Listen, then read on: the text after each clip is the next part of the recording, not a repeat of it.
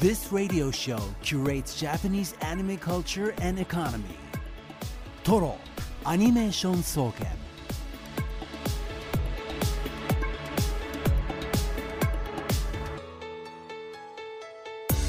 ラジオをお聞きの全国のアニメファンの皆さんこんばんは静岡市駿河区トロにあるトロアニメーション総研今夜の当直研究員青木隆太です。同じく当直研究員の渋谷香音です。首席研究員はこの方です、こんばんは首席研究員でアニメ評論家の藤津亮太です。えー今日のオープニングの寸劇は鳥取県ラジオネームえースレカラシさんの作品をプロデューサーがちょっとアレンジして、えーはい。放送いたしました。ありがとうございます。さん渋谷さん藤津さんこんばんは。こんばんは。番組開始のオープニングアクト作ってみました。夏アニメのタイトルでもねっています。ということで皆さんわかりましたかお気ねづきでしたか？まあわかりますよね、まあ結構露骨にいきましたよ、我々も。はい。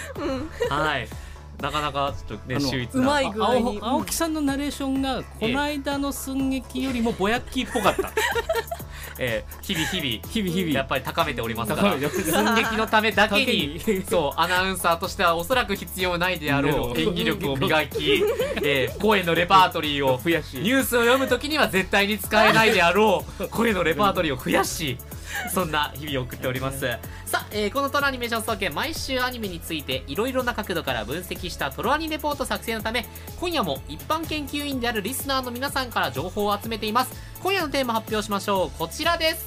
2023年夏アニメ振り返りです。この夏放送した夏アニメ皆さんのお気に入りは何だったでしょうか？一般研究員の皆さんの感想考察ここが良かったここに感動したなどなどあなたの視点で春アニメを語ってください。失礼夏アニメを語ってください。まだ最後まで見ていないという方もいるかもしれませんのでなるべく最終回のネタバレに注意しつつ考察をお願いします。レポートは X メールでお願いします。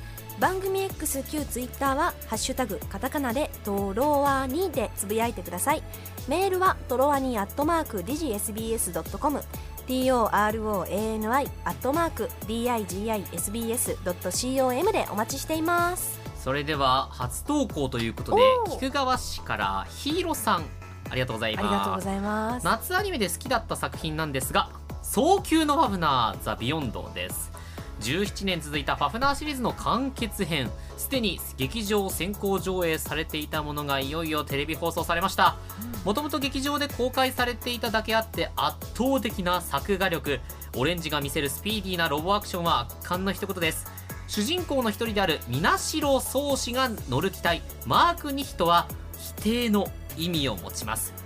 その名の通り今までファフナーシリーズを否定していく今までのファフナーシリーズを否定していく物語ですがそれがあまりにも気持ちよいのです。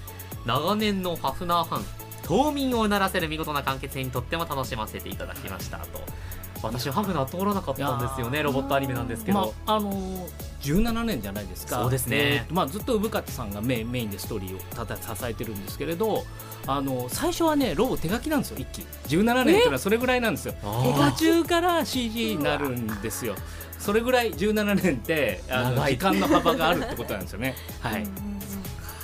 完結ということでね,、ね。はい続きましてラジオネーム銀さん今年の夏アニメで唯一追いかけられていたのは「呪術廻戦開玉玉折編」です。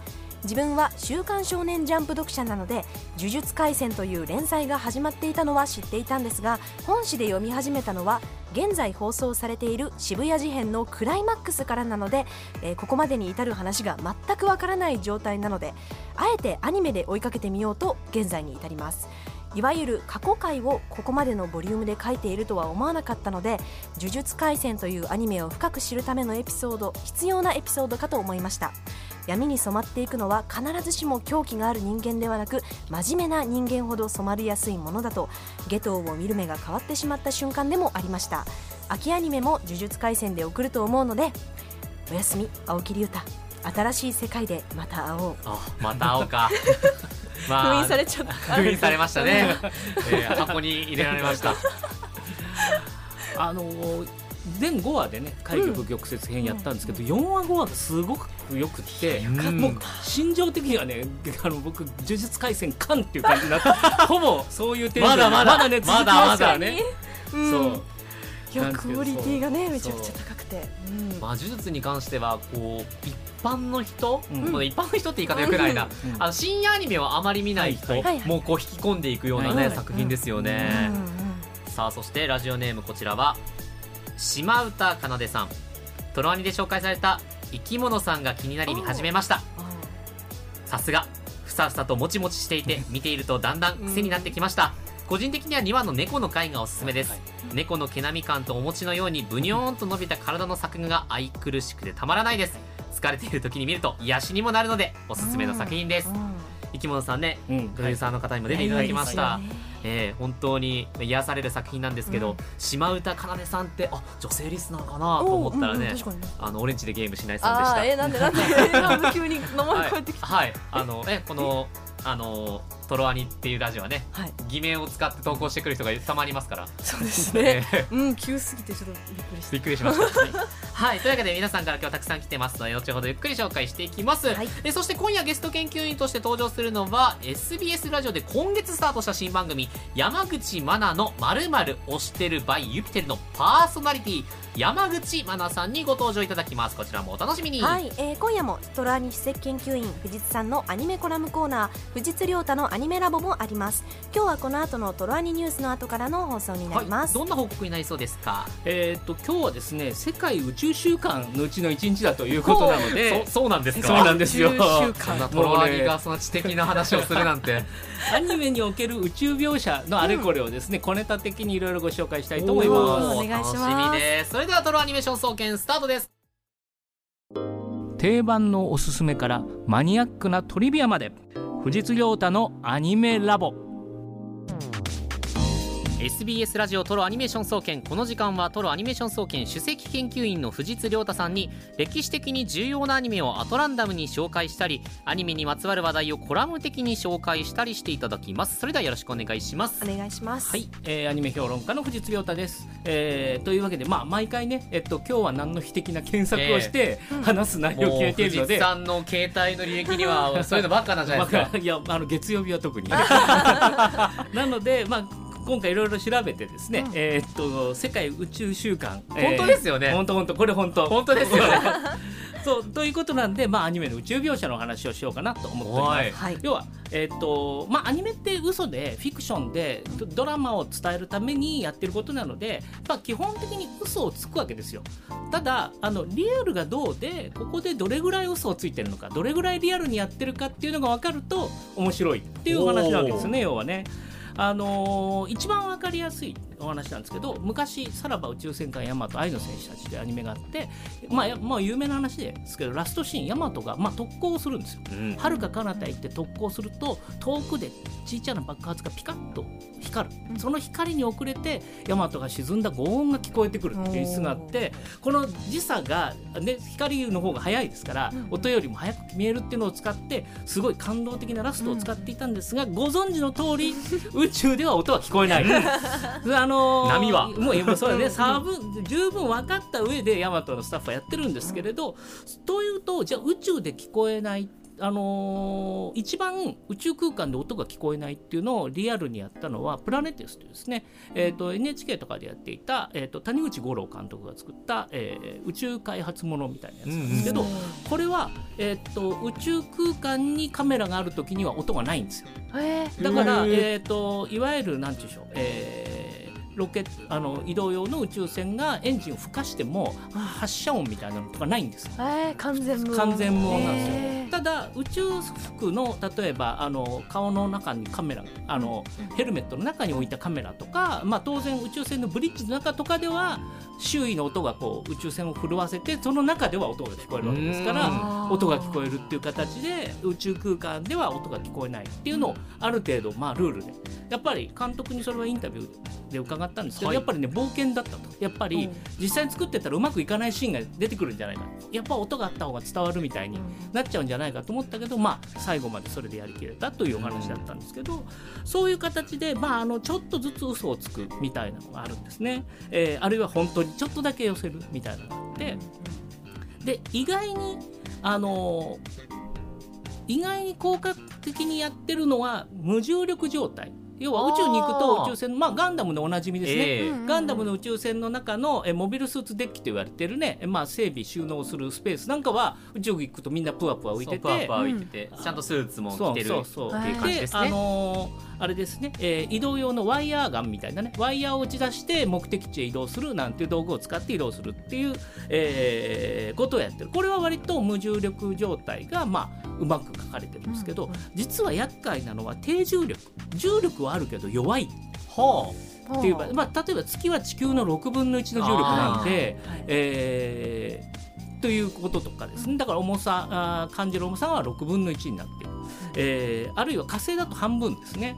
うん、みたいなのって例えば火星ってそこそこうんとアニメで舞台になってるんですけ火ど、星の絵をでも、うん。ああ重力が半分になってるなぁと感じたことはないですね。やっぱりそれは本当にやろうとするとおかしななんか物理法則を間違って書いてるように見えちゃう。つまりうん。我々の記憶の問題の方が大きくて、はあ。うん、あの割とそれはいろんな作品で確認すると,、えーとまあ、やっぱり難しいんでっていう話が出るんですよね。プラネテスの時も月でちょっと印象的に、えー、と高いところまでジャンプできるとかっていうのをやってる描写はあるんですけれど、あの日常生活全部をじゃあそういうルールできっちり書いてるかっていうとうん。そこまではあのあえてしてないというか逆に言うとそういうことが気にならないようなところだけ切り取ってるというかっていう感じなんですよね。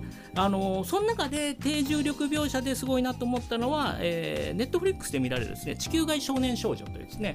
これえっ、とまああれですね、えー衛星軌道大体多分200キロから1000キロぐらいの高さにある、えっと宇宙ステーションに行って、まあ、主人公たちがいろんな危機に見舞われるっていう話なんですけど、まああの宇宙空間なんであの回転して重力作ってるわけですよね。で、えー、と場所によって重力が地球に近いところともっと低いところとそれから火星ぐらいの半分ぐらいのところみたいな感じでこう分かれていてそこはあのーこれはね割と名うてのアニメーターさんがいっぱいいたのもあって、えっと、ちょっとずつ重力が違うのを書き分けてる体の軽さみたいなのを書き分けてて、えーこれはすごいなと思いました。まあ、全6話だから、まあ、あー40分全6話なんで、まあ、1クールぐらいのボ,、ね、ボリュームですけど、はいえーやりやっていてこれはまあすごいなと思ったあれですよね。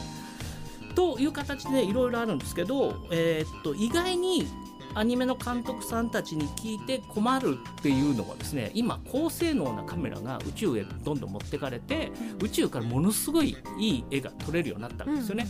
それ見なるとらライブできますもんね宇宙と中継ができちゃう時代ですよね。それを見ると宇宙って空気がないからあらゆるものがクリアに見えていわゆる地球上で見える空気遠近法っていう遠くにあるものがだんだん青みがかかって霞がかかったように薄く見えるみたいなことが起きないので、はいえー、と遠近感が全くなく。えーえー例えば月の上から地球見たやつって、うんえっと、なんかこれフォトショップで切って貼ったんじゃないのみたいなみあたいな絵になっちゃうんですよね。ーうんうんそれを映像作品で普通にやると、まあつまんないというか、うんえっとはあかえってペラペラに見えちゃうね。全部が綺麗なのも考え物ってことですそうそうなかんですよ。そうなんですよ。そういう話なんかもあったりしてなかなかねそういうこう宇宙開発が進んでいくことと宇宙描写、まあ、あのちょっとずつはやっぱりポイントポイントを抑えて進化してきてる、まあ、ガンダムの頃がねそういうのを意識的にやり始めた。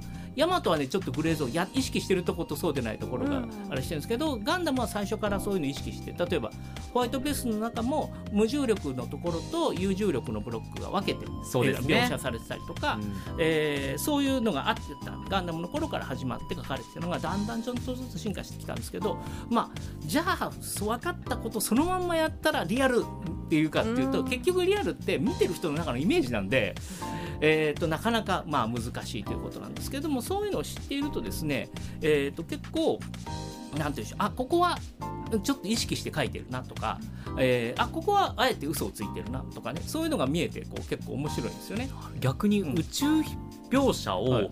これから高めていくにははい。どこにこう改善の余地がありますかね？まあ難しいところですけど、えっ、とあれですよね、えー完成で、えっと、要は姿勢を変えるときに、えっとまあ、バーニアというかね姿勢制御の,、えっと、あのスラスターを使うっていうのは、まあ、ガンダムとかでもやってる描写ですけどああいうのを、えっと、もう少し丁寧にやるとあの宇宙船っていうか潜水艦ものみたいな面白さが出てくるんですね。要は完成なので止める逆に制動をかけるまで進み続けるわけですからそのスピードで。そういうこうコントロールの効かない感じみたいなのはメカ描写であると面白さはありますよね。確かに。うん。そう。なのでそういうことがまあ分かると宇宙描写もおちょっと楽しくなるのかなと言ってまあ小ネタばっかりですけどね今日は、はいうん。ちなみに、えっと、月までの距離って、えーご存知ですかお二人？え？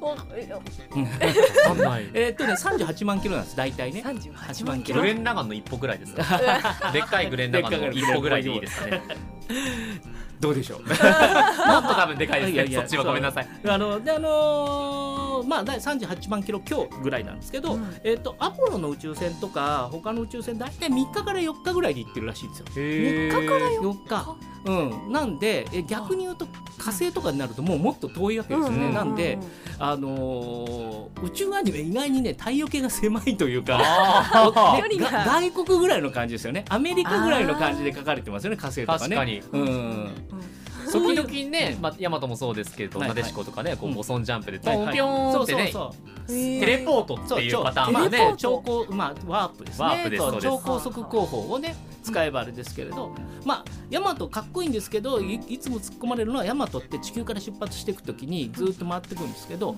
一個ずつ惑星の前を通っていく絵を入れるんですよ。太陽系を抜けて地球の次は火星、木星、土星みたいな感じで進んでいく絵を入れるんですけど、えーっと。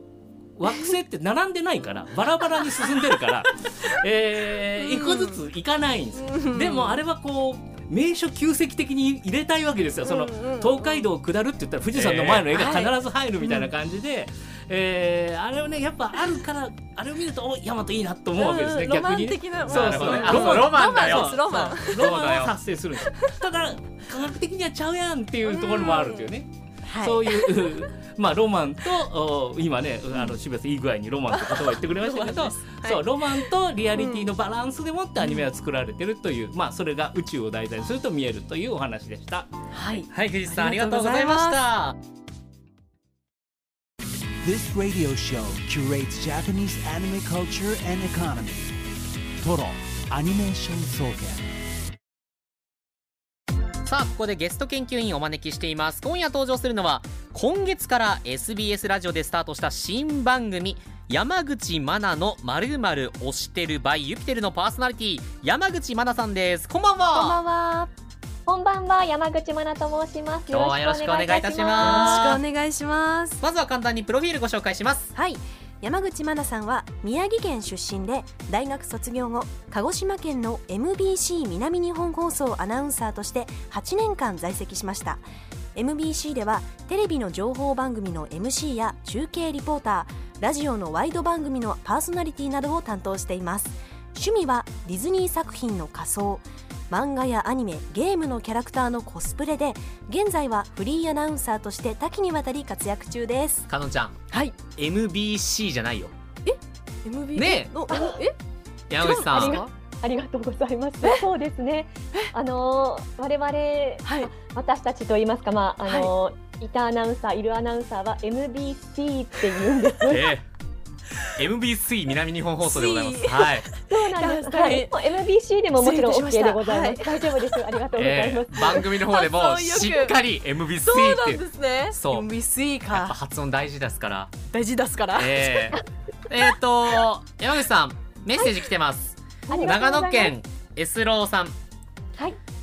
仙台市出身で東北楽天ゴールデンイーグルスもお好きだという山口さん、明日は千葉ロッテマリーンズとクライマックスシリーズ最後の出場枠をかけた大一番がありますが、今の心境を聞かせてください。森の都に向けて熱い一言をお願いしますありがとうございます。今日雨で延期になって、あの決まってすっきりした気持ちで出たかったんですけど、もやもやしたままの 今日出演になってしまいました。ねえおーきっと今頃山口さんはあれ出る番組間違えたかなってね、そんなことない、嬉しいです。こんな話ありがとうございます。今のところ野球と発音の話しかしてないですけどあの早速なんですがね先週の土曜日からスタートした山口さんがパーソナリティを務める SBS ラジオ山口真奈のまるまる推してる by ユピテル。どんな番組ですか？はい、えー、一昨日からスタートいたしました。この番組はまあアニメが大好きな私山口真奈がアニメに携わる皆さんをゲストにお迎えして、まあ、アニメのお話その方のお仕事のお話だったりとか、まあ、プライベートどんなことしてますなんていうことまで聞ければいいなと思っております。ゲストは声優の方であったりアニメーターさんや監督さん作者の方などさまざまなアニメにまつわる方をと思っております。初回の放送は終了しておりまして私の自己紹介と次週からのゲスト松本里香さんのご紹介を豪華すぎる。しております。豪華すすぎますよ。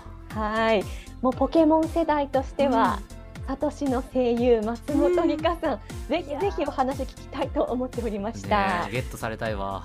そうですよね。あの各世代できっとファンがいらっしゃると思いますので、楽しく聞けると思います。はい。初回の放送終わりましたけれども、はい。い、かがでしたか？いろんな方の感想をいただいて、それこそ古巣の鹿児島時代からのファンの方はもちろんですけれども、全国の方、トロワリのリスナーの皆さんからも感想の X いただいたりとかしてとっても嬉しかったです。あ、これをやりたかったんだというふうにまさに思いました。鹿児島からの、うん鹿児島の方からのポストすごくて、うん山口さんやっぱり鹿児島で大人気アナウンサーだったんだなっていうのを そんなこと見てないです。もう実感しましたよ。嬉しい。きっとね、あの鹿児島の皆さんは私があのちゃんと食べていけてるか不安に思って、親みたいな目線そう。なんですね。あそうお父さんお母さんの気持ちで多分応援してくれてるんだと思います。いやありがたいですよ。あのラジオネームブニャンさん。うん。はい、私は鹿児島県の伊佐市在住です。うん。そうですか。当然ご活躍はテレビ等で拝見していましたしラジオもモーニングスマイルを聞いていました。ありがとうございます。そんな中先週のトロワニ内でした突然ニュース。え新番組が始まる？聞くしかないでしょあ事前に出演された番組を聞いてそんなハードルを上げて大丈夫と思いながら初回を聞きました。はい、いや大丈夫でしたね。まさか初回から松本里香さんのお名前が出てくるなんて。もうそんなビッグネームを出されたらワクワクが止まりません。ありがとうスございます。タートしたばかりで大変なことも多いと思いますがお体に気をつけて頑張ってください。そしてたまには鹿児島にも戻ってきてください。ーありがとうございま。ますさに親のような。ねえ、そうなんですよ。いうところはちょっとあの冬冷えるところですので今後体調気をつけてくださいね。あちょっと鹿児島の人へのちゃんと感謝を忘れない、はいお米 PS が美味しい。はい。えー、ブニャンさん鹿児島の番組は一つも聞いていないのにまさか静岡の番組を3つも聞くことになるとはってこと トロワニとヌンヌンヌンとマナオシを聞くことになるとありがとうねございます。今後ともよろしくお願いします。でアニメ好きということですけど昔からお好きだったんですか、そうですね。あのプロフィールでご紹介していただいた通り、コスプレ仮装が大好きでして、うんまあ可愛いお洋服がすごくずっと好きなんですよ。はなのであのクラシックバレエを15年以上やっていたりしたんですけど、この踊るバレエですね。うんそれも可愛いお衣装が着たかったからっていうのもありますし、美少女戦士セーラームーンだったりとか、カードキャプターさくらとかマジックナイトレイヤースとか女の子がこう可愛いかっこいい格好をする衣装のアニメがまずハマりして、うんなんかそこからいろいろアニメを幅広く見るようになりました。えー、なるほど。レイヤースってワードを聞いて、うん。そうあニコニコしてましたレイヤースなんだってうん。思っちゃいました、おう結構作品としてはなんというか全体的に割とちょっと前の作品ですよねそうですね。はい。ただこうあの登場人物が制服も着てますし変身した姿もあったりとかで、うんすごいあの衣装的にまた異世界をフィールドにしているので、うんちょっと普段は見られないような格好をするキャラクターがいっぱいいるので子供ながらとってもワクワクしてました。なるほど好きなキャラクターは？えー迷います。だろう。でもレイヤースはモコナがやっぱり好きです。可可愛いですよね。かわいいですね。ねえ。しかも重要なキャラクターだったとはという。とは。ははい本見くだしてい。はぜひさいはい。ご覧ください。えちなみにですけど男性だったらどのキャラが好きですか？なんだろう。誰が人気ですか？ええ逆にさえあの作品もか限らずそうですね、どんな人が人気ですか？ダンベル何キロ持てるのマチオとかどうですか？いいですね。本当ですか？あの爽やか。あの何でも肯定してくれるし応援してくれる。あ確かに内面的に、うんうん。えマッチョ系のイケメンのが好きかあのスラット系のイケメン、ん。どっちが好きですか、悩みますね。あの子供の頃は完全に王子様が好きだったので、うんうんうん。スラット系が好きだったんですけど、もう最近はそのちょっと頼れるようなそんなキャラクターだったり、ちょっと声も低めのキャラクターが好きだったりとかなんかそんな気あがーなるほしてどおります。わかる。いやわかりますよ。嬉しい、うん。なんかねその小学生中学生ぐらいの時はやっぱ夢に見るのはこの王子様系のね。スラッとしたイケメンででもやっぱなんか、ななんて言うんでしょうね。やっぱ筋肉が全てを解決してくれるってこと？最近ブームですそうかもそうかもしれない。です作品としても、ちなみになんですけど、はい。コスプレって X とかインスタグラムとかに上げてらっしゃるんですか、アップしてます。なので、えっと、今のシーズンで言うとハロウィーンのシーズンなので、うんうん。ディズニーハロウィン、ディズニーリゾートで、仮装していきますもんね、そうなんです、うん。全身仮装 OK なので、あの今月中に行って写真撮ってまたアップする予定です。おお何はい。のコスプレするかはまたまた。秘密というかね、上げてからのお楽しみというか、はい、マチオのコスプレディズニーのごめんなさいでもお願いマッスルも好きで、うん。はい、あの前担当した番組でもいっぱい曲かけてましあ本当ですか。た。なんか見てますよ、はい。うん。さすがです。今日のトライレポートテーマ2023年夏アニメ振り返りなんですが山口さん、今年の夏アニメ何か印象に残っている作品ありますか？リスナーさんからもメッセージありましたけれども、うん。うん呪術廻戦うん私も良かったなと、うーん、うん。思いましたね。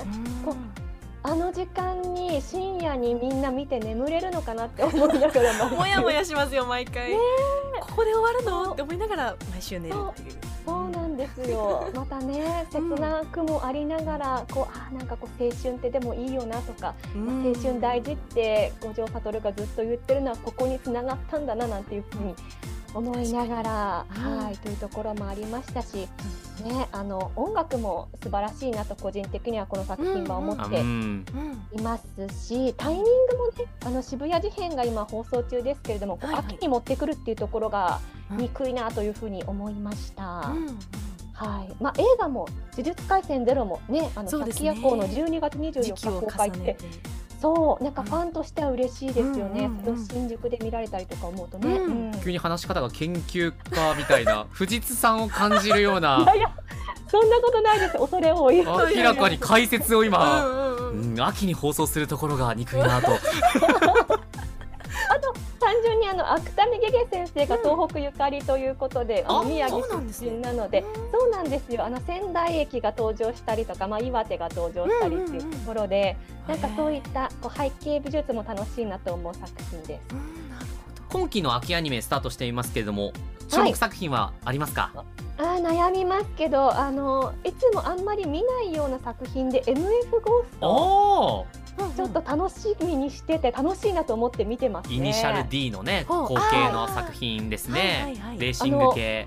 かっこいいですね。本当に。レースの臨場感をあのまあ様々いろんなもので表現されてると思うんですけど、作品内に登場する車の走行音は本当の音みたいですね。ほえー。そうなんですそうねイですよ。ニ。シャル D あイニシャル D じゃない。MF ゴーストね、うん SBS でも放送中でございます、他ありますか？そうですね。あとはえっ、とこれから楽しみにしているのはヒプノシスマイク。はい、うん。ディビジョンラップバトル、ライムアニマプラスですかね。ね二つのディビジョンが登場ということで、えそうなんです。そう、あの私ビジュアル系バンドも大好きなので、はい、あの 名古屋ディビジョンが幅出てきたのは個人的にすごく嬉しくて、うんうんあのビジュアル系バンドの方が曲を提供されていたりということもあるので、そうなんですよ。音楽も楽しみにしておりヒます。プマイってもう、うんラップだけじゃなくてビジュアル系バンドも出てくるようになってるんですか？そうなんです。あのいろんなうんジャンルのアーティストが楽曲を提供されていうんうんて、で、あの相物重視くんっていうビジュアル系バンドに所属しているキャラクターの子がいるんですけど、その子の歌はやっぱりビジュアル系バンドのリートスピークモンスターズであったりとか、はい、ペニシリンの白衣さんであったりとかが曲を提供なさっているんですよ。うんうんうん。趣味の分野の守備範囲がお広いですね、いやいや、そんなことないです。あの、ちょっと変わった趣味が多いので、皆さんと、いやいや。おぼかたぐらい守備範囲広くないですか？お話、大丈夫ですか？私、あの浮いてないですか？いやいやいや浮いてないですよ。むしろあのあこちらこち側らが 嬉しい。ありがとうございます。はい。仲良くしてください。あーもうぜひよろしくお願いします。お願いします。アニメの魅力どんなところだと思いますか？あの今まさにこういろんな世代の方であったりとか、まあ、鹿児島だったり静岡だったりとか、全国の方からメッセージもいただいたりしてそんな皆さんとこう共通の話題として盛り上がれるのがアニメの魅力かなと思います。うんうんうんなるほど最後に全国のアニメ好きのリスナーの皆さんにメッセージいただけますか？はい、あの新しい番組始まっております。山口真奈のまるまる推してるバイユッテル。私アニメ大好きなんですが、あのお聞きの通りですね、あの偏りがひょ非常にありますので、皆さんからもぜひ推しのことについて、推し作品だったり推しの方について教えてもらえればと思います。どうぞよろしくお願いいたします。はい今夜のトラニゲスト研究員は今月から SBS ラジオでスタートした新番組山口真奈のまるまる推してる by ユピテルのパーソナリティ山口真奈さんでしたありがとうございましありがとうございたましたありがとうございました。This radio show curates Japanese anime culture and economy. Toro Animation Soken. 今日のテーマは2023夏アニメ振り返りです。ラジオネーム東風さん。夏アニメ総括といえば夢見る男子は現実主義者です、うん。放映前から地元浜松市が猛プッシュしており昨年の冬コミでは異例の企業ブースを出展させたりと気合が入っていました。めっちゃ地元の知ってる光景がいくつも登場しめっちゃ良かったです、そんな放映も先週末で終了しこれで終わりかと思ったら今煙鉄百貨店新館内のハンズ浜松店のでコラボグッズが販売しています。月末トークショーも驚きましたが会場もすごい場所で行われるのですごく楽しみですと、へえ冬コミに出てくるすごいたんですね。浜松市ねすごいですよね、うん、確かにあの浜松市と協定を結んでとかもいろいろこうがっちり握手してね、やってましたから。ねイベントあのありますんで皆さんぜひねあさってまでがき、えー締め切りなので詳しくは調べて応募してみてください、続きましてラジオネームミュータントギャートルズさん。アニメ「無色転生第2期無色転生2異世界行ったら本気出す」について振り返らせてください。無色転生は34歳引きこもりニートの主人公が異世界に転生し少年ルーデウスとして新たな人生を本気でやり直す物語ですアニメ第1期ではルーデウスの幼年期から少年期にかけての成長や魔法の習得世界を股にかける過酷な旅と最愛の人との別れが描かれました。第2期は一人ぼっちとなってしまったルーデウスが失意の底から立ち上がる物語です。人との触れ合いの中で徐々に自信を取り戻していくルーデウスでしたがある日自分が 男性の不能つまり ED に患って ED を患っていることに気づきます。え？そんな話？そうなんだ。ちょちょちょちょ衝撃が強すぎて、えー ED を治すために入学した魔法大学でさまざまな人と関わり傷つきながらも成長する姿は第2期は、えーあ前世の引きこもり時代を知っているからこそ心にグッとくるものがありました第2期はゆっくり丁寧にルーデウスの奇跡が描かれていていよいよ長編大河アニメらしくなってきた無色転生果たしてルーデウスは ED を治すことができたのか無色転生2は分割2クールでまだ続きますが第1クールでキリが良かったので振り返らせてもらいました。ごめんちょっと俺が読むべきだったわちそのメッセージ。ごめん。ごめん。スターに読ませるメッセージ。いいメッセージだったけど俺が読むべきだった。ごめん。いやいいんです。いや無色転生ねあと3通来てまして合計、えー沖縄の下下鴨家のものさんからもですね、えールーデウス今期の中心にいたのはフィッツ先輩というキャラクターで、ルーデウスがフィッツ先輩の正体に気づくきっかけが子供時代の何気ないエピソードだったということで伏線の張り方や回収の仕方に、えー見事さに感動しました。えーとあともう一通がビノクロさん。今期の夏アニメですが私が見ていたのは無色転生2異世界行ったら本気出すです、えー一番良かったのは何といってもシルフィーですね。ということで随所に見せてくれる全員違うキャラを上げてくるんだね上げていますが、えー第1クールの最終回が最高でした。第2クールは来年の4月に放送予定なので今から楽しみです。結構僕の周りでも評判良かった気がしますね、うーん。あのまあもともとアニメのレベル水準がね一気のからすごく良かったんですけれど、あとなんて言うんでしょう確かあれですよね。これずっと原作を追いかけてアニメ化するために制作会社はそのために作ったというかえっ、とあー。そうそうそういう割と体制を最初から固めてるんですよね。なるほど。無色転生のための制作会社を立ち上げた、まあまあそうためっていうまあと言い方があるんですけどあのそうなんですよ。それスタートにあたって新しい会社を、えー作ったのは間違いないみたいなんで、えー、とそういうやっぱのがあのいろんなところに効いてるんだろうな。そのこのこれがあとまだ続いて大河的に展開するってなるならばやっぱ安定したうんスタジオの方がいいですからね。はい。こちら静岡県から増田さん「ラブライブサンシャイン」一押しとしてやはり現実のヨハネは外せません。仮想の沼津を舞台としてはいるものの異世界というよりも近未来的でもあります、沼津駅は高架になっているし町と、えー山の境目が曖昧になって野生動物と遭遇する機会が増えたりまた現実的には毎回のようにリリースされる挿入歌。どれも物語に沿った心情を歌い上げる名曲ばかり全曲揃えようとすると財布がかなり軽くなり自分自身が異世界へ行ってしまいそうです。増田さん本望本名本望じゃないですか？財布が軽くなってあの世界に行けるならねあの僕は結構いろいろなんかね意見あったんですけど、僕は結構、えっと、好きというかおうおうおう本編よりもむしろ地に足がついてる感じだったのであの、どどういう意味ですか？要はで要はその現実のヨハネって、まあ、ヨハネが東京へ行って、えーっとアイドルとして大成せず帰ってきて、うんうんうん。で地元に地に足をつける仲仲間を見つける、はいはい。地に足つけるっていうお話がを丁寧にやってるので。リアルすぎますよね。そうそう、うんサンシャインよりもむしろこっちの方が、あの要は設定は派手だけどあのお話はむしろ地に足がついた感じがしてて。確かにみかん畑をトロッコでかけてくることもないですしね。ないないないないないはい。ね。そうそうトロッコなあまあ僕は子供の頃乗ったりしてたので。えあれ本当なんですか？あの乗っちゃいけないんだけどみかん農家の人は行きにくいところ行く時よく使ってるんえでー、そう。僕あれフィクションだと思ってたんですけど。いやいやあれはリアル。やっぱあれはリアルなんだ。あれはリアリズムなのよ。うん。フィクションとリアルがわからない。やっぱアニメだな。そうそう。なんでそういうのに比べるとこちらの方が地に足がついてて心情にすごい寄り添ったエピソードが多かったんで、うん。すごくそこは面白いなと思って見てましたね。ねヨハネでよもっとね沼津も盛り上がっていくといいですはいはねい、そうですね。続きましてラジオネームじゃらんきゅうさん2023年の夏アニメ振り返りですが、えー、バンドリの「はい。It's My Go」が刺さりました、主人公が所属するバンドメンバーの5人中4人が何かしらの悩み後悔劣等感を抱えていてそのマイナスな感情のリアルさがチクチクと刺さる内容でした従来シリーズのキラキラドキドキなサクセスストーリーではなく最後までギスギスドロドロ右往左往しながらのバンド結成。初ライブを経ていく姿は見ていてかなりハラハラしました。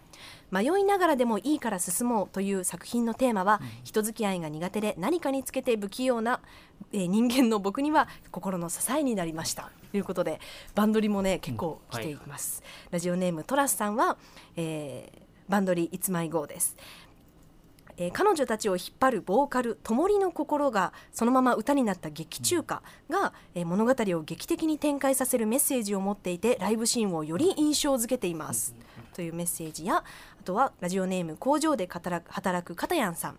えーおすすめの夏アニメ界でも言いましたがこのアニメはバンドリのアニメ4期にあたるものです。が今までのアニメとは違う全く、えー全く違う、えーうつうつとした前半悩みに蝕まれ過去にとらわれ人間関係を破壊して迷って迷いまくってアニメを見ていてもとても暗い気持ちになるバンドリのアニメにはあるまじき問題作なのではないか となりかけました。いやはい。あのーうん。6月だか7月にね、おすすめの夏アニメをやった時は、うん。結構皆さん感情を破壊されてマイクをおすすめしてくれる人が多かったんですけど ね。まあ、みんな救われたってことでいいんですかね。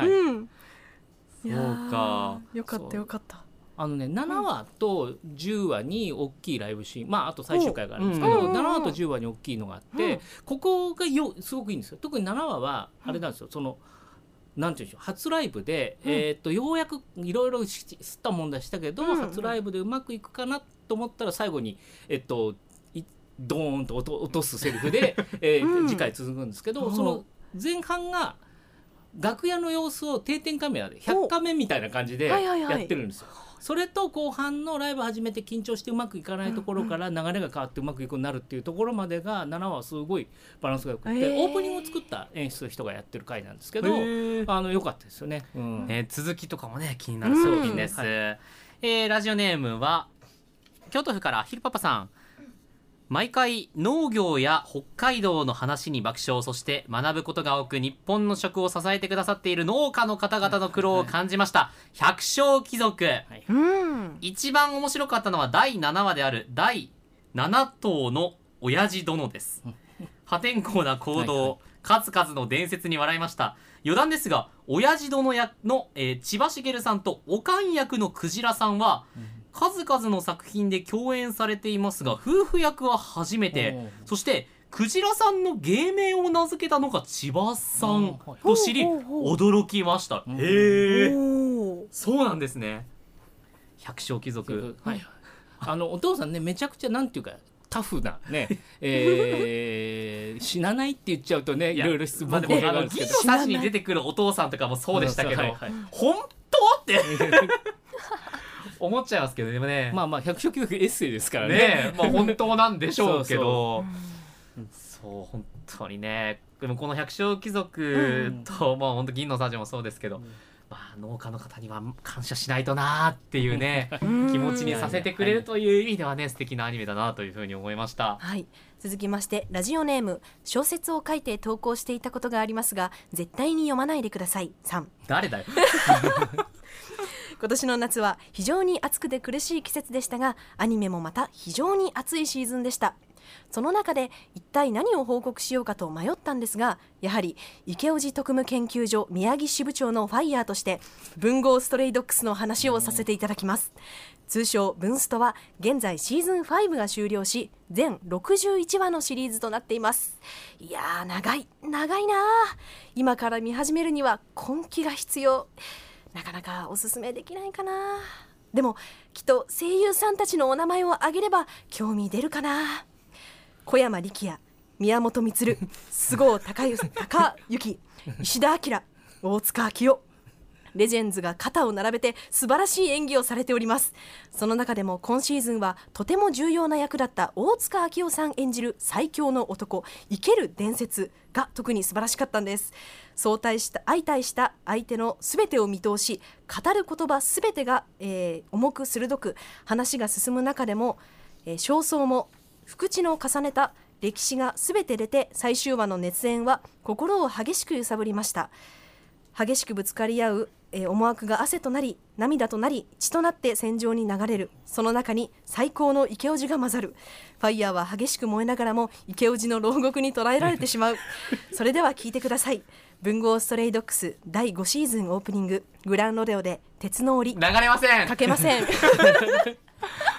確かにでもその声優陣の名前を聞いた時に気になるよ。になるわ見なきゃってなりますよねこれはうん。文豪ストレイドックスってもうそんな長いんですっけ？まあそうですよね、定期的に作られてる感じですよね、うん。そうですね。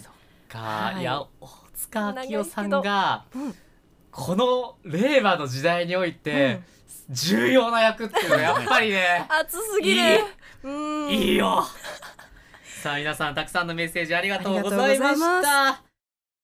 今回の SBS ラジオトロアニメーション総研いかがだったでしょうか？トロアニは静岡県の SBS ラジオで毎週月曜夜7時から生放送でお送りしています。ぜひこちらもお聞きください。SBS ラジオトロアニメーション総研。パーソナリティ青木龍太でした。